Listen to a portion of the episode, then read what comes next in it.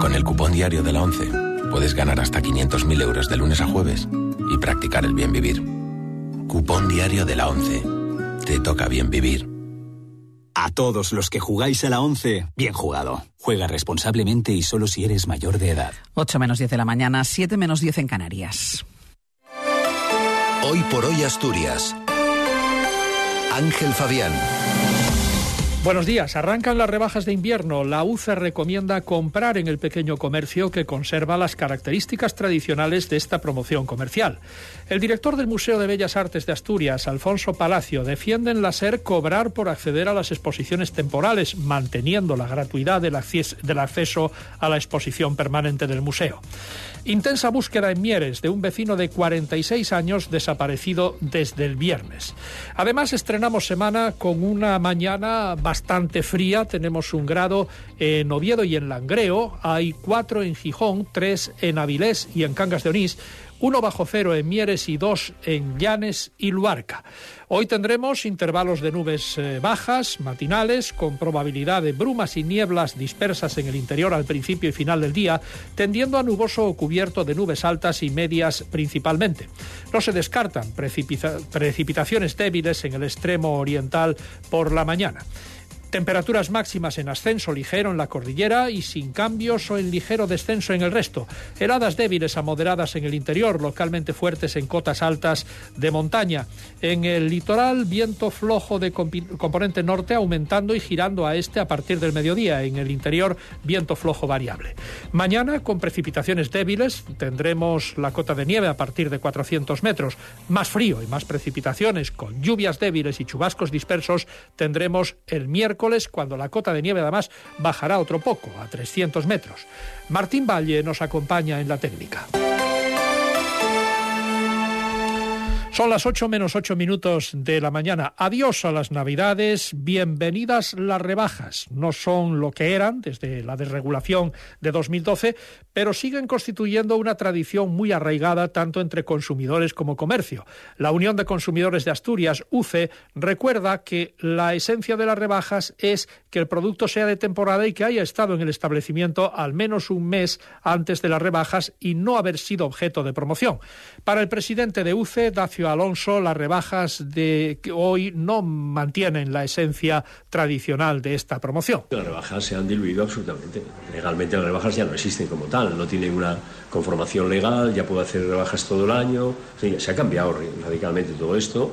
Se ha cambiado, a mi juicio, en beneficio de las grandes superficies, que era la que presionaban para que esto fuera así. Ya ha cambiado hace mucho tiempo, incluso estando Rajoy de presidente del gobierno, las rebajas ya no tienen.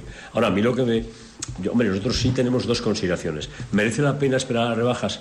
Merece la pena si se hacen bien esas rebajas, en el sentido de que sea un producto de temporada, que haya estado un mes en el establecimiento, que yo le haya echado un ojo y que pueda ver que efectivamente aquella prenda, aquel producto, pues se rebaja sustancialmente.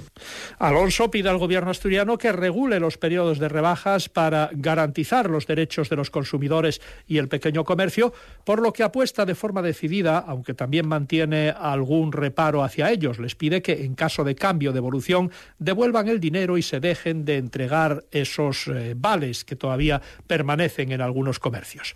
Alfonso Palacio, director del Museo de Bellas Artes de Asturias, partidario de cobrar entrada en las exposiciones temporales, manteniendo la gratuidad del acceso a la exposición permanente.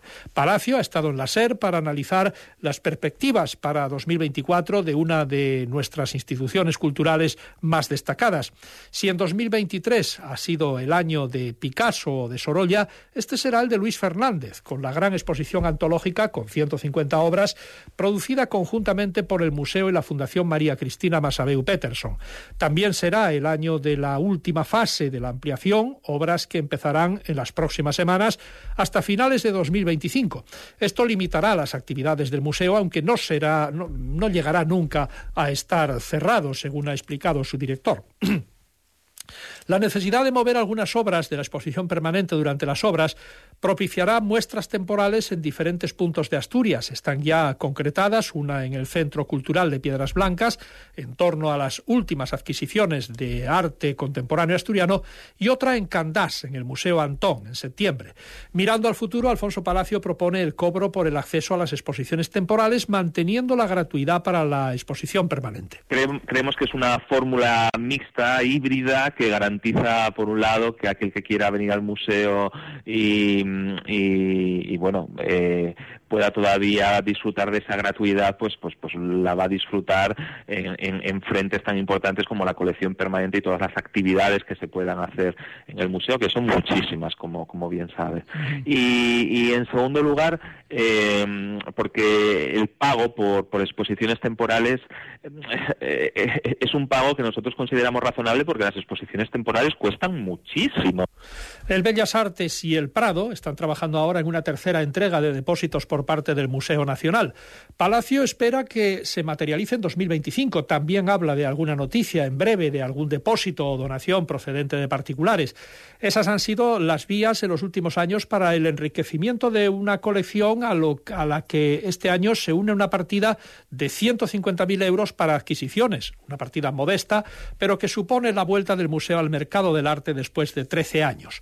Otro de los déficits tradicionales es el de personal. El director espera que en 2025 se pueda cubrir la plaza de conservador de arte contemporáneo e incluir también a más personal de vigilancia. Yo creo que en la oferta de empleo público, si no de 2024, si de 2025, pues pueda ya salir esa plaza y, que se cubra con, el mejor profesional eh, que pueda llegar a nuestro museo.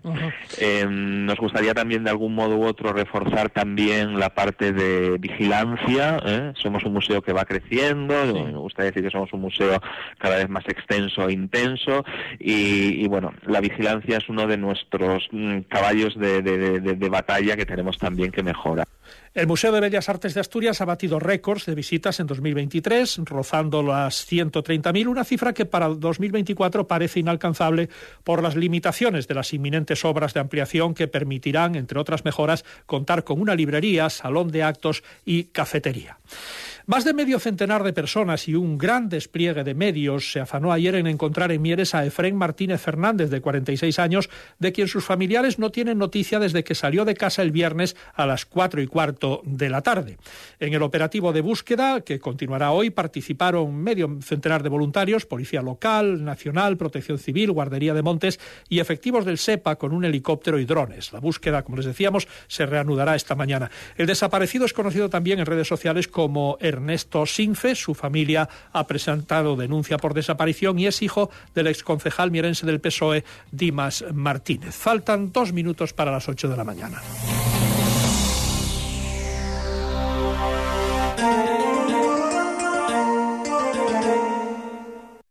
Ser.